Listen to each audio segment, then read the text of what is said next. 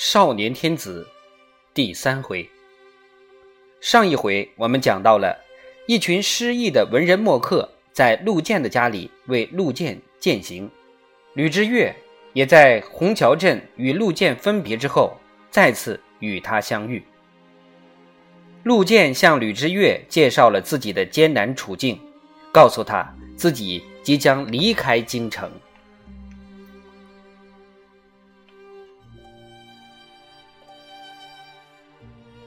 这天正逢初八，是石登庵的放生日。庵堂前的石阶上摆放着一群鸟雀，石阶下的双轮推车上放了一盆虾，一筐罗蚌。鸟雀叽叽喳喳叫个不停，水中鱼游虾跳，罗蚌不时探头出壳。陆建赶到这里已是最后一名，赶忙把一尾两斤多重的红鲤放进水盆，便退入四周的放生善主行列中。石登庵的几位僧人低眉合掌，对着放生物诵经祝福。完毕之后，开笼放鸟，鸟儿获得自由，争先恐后的冲出樊笼，展翅高飞，在天空快乐的鸣叫；也有的呆头呆脑留在笼中，或虽飞出了笼，却停落在屋角房顶。据说这鸟雀的放主便是孽缘未了，还需修缮。至于鱼虾罗蚌，则由僧人用车送进皇城，投入金水河中，因为进城之内少有网罗钓饵之灾也。得生的鸟雀的喜悦使陆建十分感慨。放生车出安往皇城去，他也不由自主地跟在车后，直走上西长安大街。陆建并不崇信佛道，但他是个有名的孝子，必须替母亲完愿。许多年前，陆建不过七八岁，父亲为内阁学士，举家居京，母亲每月初八都要往石登庵放生。这次陆建进京，母亲再三嘱咐此事，但陆建忙于奔走请托，几乎忘却。眼下就要离开京城，非办不可了。如今果真是亲手放生，陆建却又别是一番滋味在心头，说不出是替母亲完愿，还是为自己祈佑了。西长安门遥遥在望，陆建心头忽然涌上一股悲酸。当年他家就住在长安门，在李阁老胡同里，周围尽是国朝名臣名士的旧居。他曾指着李东阳故宅稚气地斥骂这位两朝元老的虚伪圆滑，他曾钻进元宗道寓所的亭子，在阴凉满街的六株大柏树间捉迷藏。米万中的战园更是他幼时的天堂，那石林、竹渚、松关，那曲水、依云亭、仙籁馆，留下了他多少小小的足迹。如今这一切都被那茹毛饮血、杀人如麻的蛮夷之族霸占了，他自幼心爱的天堂，想来已被糟践的不成样子。不知不觉已来到西长安门，放生车进了皇城，陆建等几位善主被拦在门外。他转身向南，打算取道棋盘街回南城，却见登文院门口聚了黑压压的一堆人。再看门边张贴的文告，陆建好奇也挤了进去，那正是文登院告示，说凡是圈地投冲案件，因积压日多不可受理，告状民人均应赴各县府州衙门申诉。西长安门下这三间厅堂叫文登院，院内一座小楼，悬着一面鼓叫登闻鼓。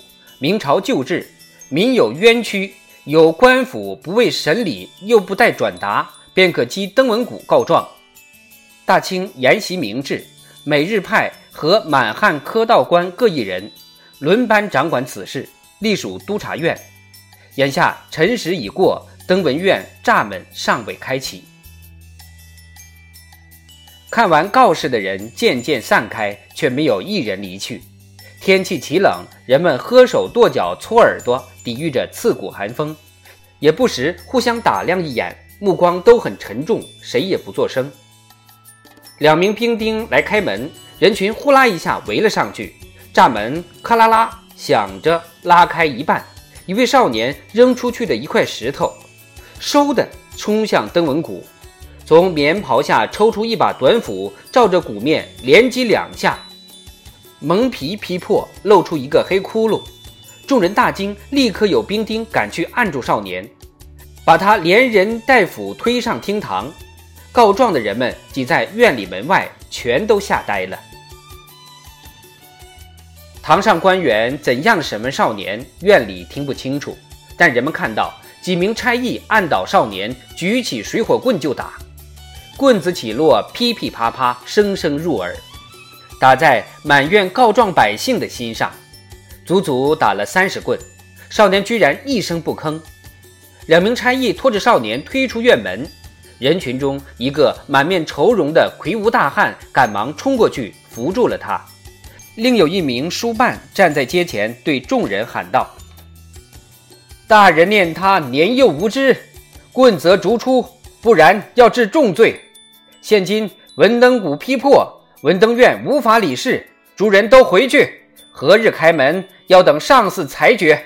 走吧，都走。”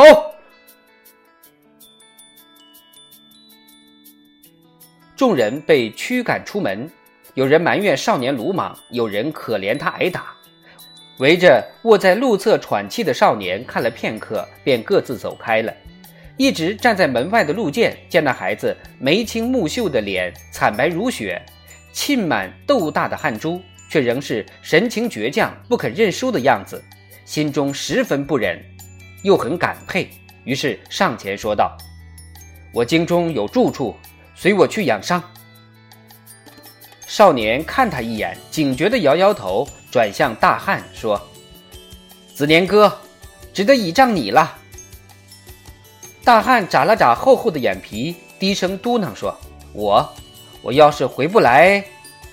少年咬牙说：“放心，子年哥，咱马兰村多的是有良心的人。”马兰村，陆建心里一亮，拉住少年的手：“去年秋天红桥镇赛神，你可是扮过观音，你可是叫童春，可是为圈地的事来告状。”童春和大汉一起望定陆建，说：“你……”陆建连忙说明情由。童春恨恨地说：“为圈地，我们来击过两回鼓了，每回都说我们不该越督府官来京控告，赶出院门了事。乡下穷的吃不上饭，哪有盘缠上督府衙门告状？县府州官又不受状子，还有活法吗？左右是个死，豁出去了。”陆建叹道：“即便如此，不也没有告准吗？你们以后怎么办呢？”少年和大汉都不说话了。大汉背起少年要走，陆建忙从怀中掏出一锭银子塞在少年手中，说：“我帮不了大忙，好孩子，收下吧。”少年一怔：“先生！”大汉背着少年对陆建跪倒了：“给爷磕头！”陆建一扭脸，匆匆走开，再不曾回头。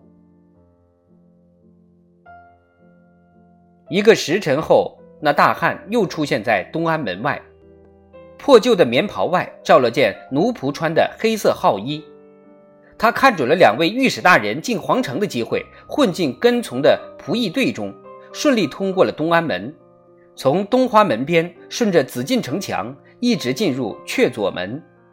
大汉走到高耸入云的午门之下，就转而向北，从队列中单独分离出来。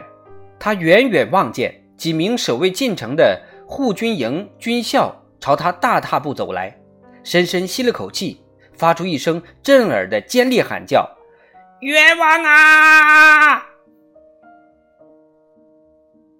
人们惊悚地看到一个穿黑褂的大汉扬着双手，迎着护军校，高呼着向北疾奔。在距护军校门三五丈远的地方，突然掏出亮晃晃的匕首，朝着自己的胸膛狠命一刺，又踉跄着朝前冲了几步，慢慢倒下了。他仰面倒下，躺在了午门前的长条石板御道上，即使离得很远，人们也能看到他的眼睛瞪得很大，定定地望着，不知是望着天空，还是望着那遮尽天宇黄瓦红墙的威严的五凤楼。